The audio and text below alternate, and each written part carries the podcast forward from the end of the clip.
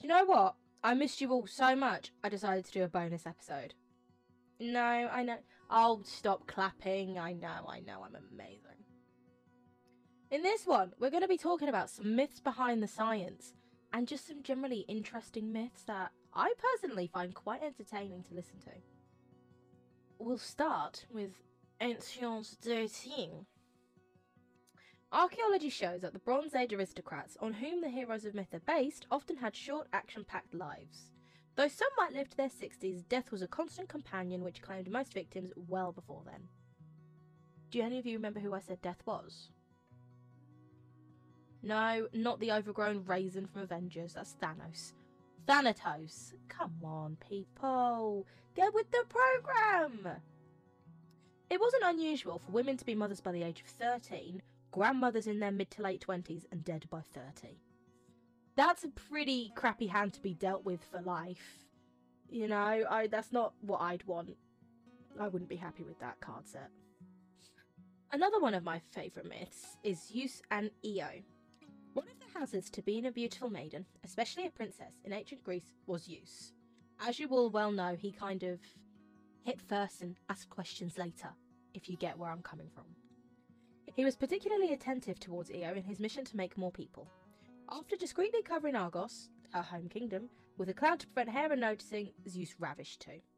Then, noticing that an already suspicious Hera was dissolving the cloud, Zeus disguised Io as a white heifer, which is basically just a fancy word for cow. Hera wasn't convinced by the deception, so she asked him to present her with the heifer, which Zeus couldn't do without giving the game away. Hera set Argus, the monster with a hundred eyes, to guard her new acquisition while she made inquiries as to what it was. But Zeus later had Io stolen away by Hermes, who killed Argus in the process. Hera, a mess with grief, transferred the eyes of Argus to the tail of her iconic bird, the peacock, and sent an enormous gadfly to torment Io and prevent her from finding rest. I think Hera needs to come to the conclusion that the women and the children aren't the problem, it's her husband's inability to keep a stable marriage going. Come, come on. You put a ring on someone's finger, you don't then go and bash someone else or have six out of wedlock children, because of course she's going to hunt them down. Hasn't he learnt yet? Stupid man. Another one of my favourite myths is the Danaids. Danaus, also descended from Io, returned to his ancestral home to become king of the Greek city of Argos. No, I don't mean the shopping place. His numerous children were all daughters, so Aegyptus, who had 50 sons, came up with the plan of marrying his sons to Danaus' daughters, and thus eventually adding the Argoloi to his already extensive empire. Danaus pretended to go along with this idea, but at his urging, all his daughters killed their husbands on their wedding night, with the, excep- with the exception of Hypermnestra, who actually liked the man she'd been paired with. The daughters subsequently married Argive youths, so by the time the Trojan War of Danaus was synonymous with Argive. This is why the modern phrase beware of Greeks bearing gifts, such as the Trojan horse, is in Latin Tam Danaeus et Don Fermantes, and is more precisely translated to I fear the children of Danaus even if they carry gifts. That must be quite a, a, a legend to follow you, you know? Like, imagine if you killed your husband and then word spread that you'd killed him in his sleep. No one would want to marry you, but at the same time, you're a princess, so Dilemmas, dilemmas, dilemmas. Now we've got Tithonus and the perils of immortality. Cheating death was always a tricky business for mortals, and most attempts didn't turn out well. For example, Eos, goddess of the dawn, her Roman equivalent is Aurora, if anyone remembers, once asked Zeus to make her human lover Tithonus immortal so he did not die. Zeus did so, but in a way where he wasn't immortal as such. The way Zeus made Tithonus immortal was he didn't die.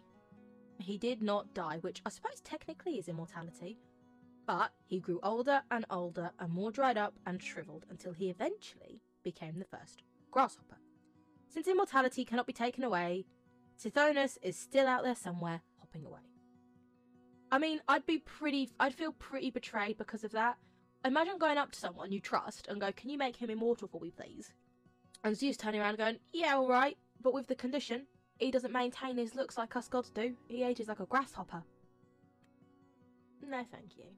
Next, we've got Zeus and Semele. Dionysus' mother. Do you remember Dionysus? Yeah, the god of wine. Ugh. Hestia gave up his, her throne for him on Olympus. Now the penny's dropped. But his mother, Semele, once demanded that Zeus show her his true form. Zeus showed his lover his true form reluctantly, and the blinding light that quickly followed burnt her to a crisp. Pleasant. Zeus then moved Dionysus to his thigh, where he continued to grow until he was ready to come out. Why, if you knew that your lover was a god, would you ask them to show you, you their true form? Obviously, it's going to come with repercussions of some description. Why would you do it? The absolute pillock. Wasn't the only child Zeus had to continue growing in his body. Athena, you know her, she came out of his head, literally cracked his skull open like a cream egg and popped out, fully dressed in battle armor. Yeah. The seduction of Hera. Surprisingly, Hera didn't immediately bow down to Zeus and become his wife. She had some self respect.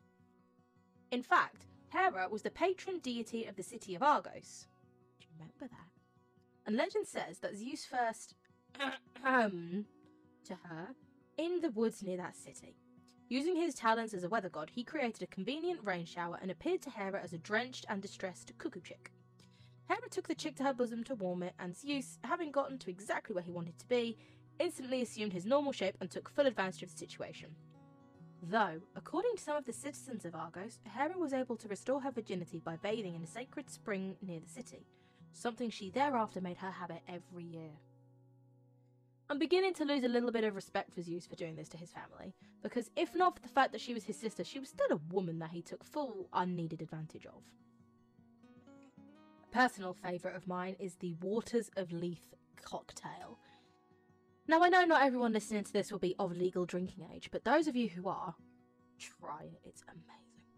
You take two ounces of gin, one ounce of strawberry liqueur, half an ounce of orange juice, half an ounce of pineapple juice, and one teaspoon of superfine sugar. You shake vigorously with ice, strain into a cocktail glass, and drink. Now, here's the important bit. You gotta repeat this until you either don't remember your name or forgotten how to lift the glass. Disclaimer, it's not my fault if you end up with amnesia. But that's that's probably the funniest named cocktail I've ever heard of. Here's an interesting one. This is almost a myth behind a science.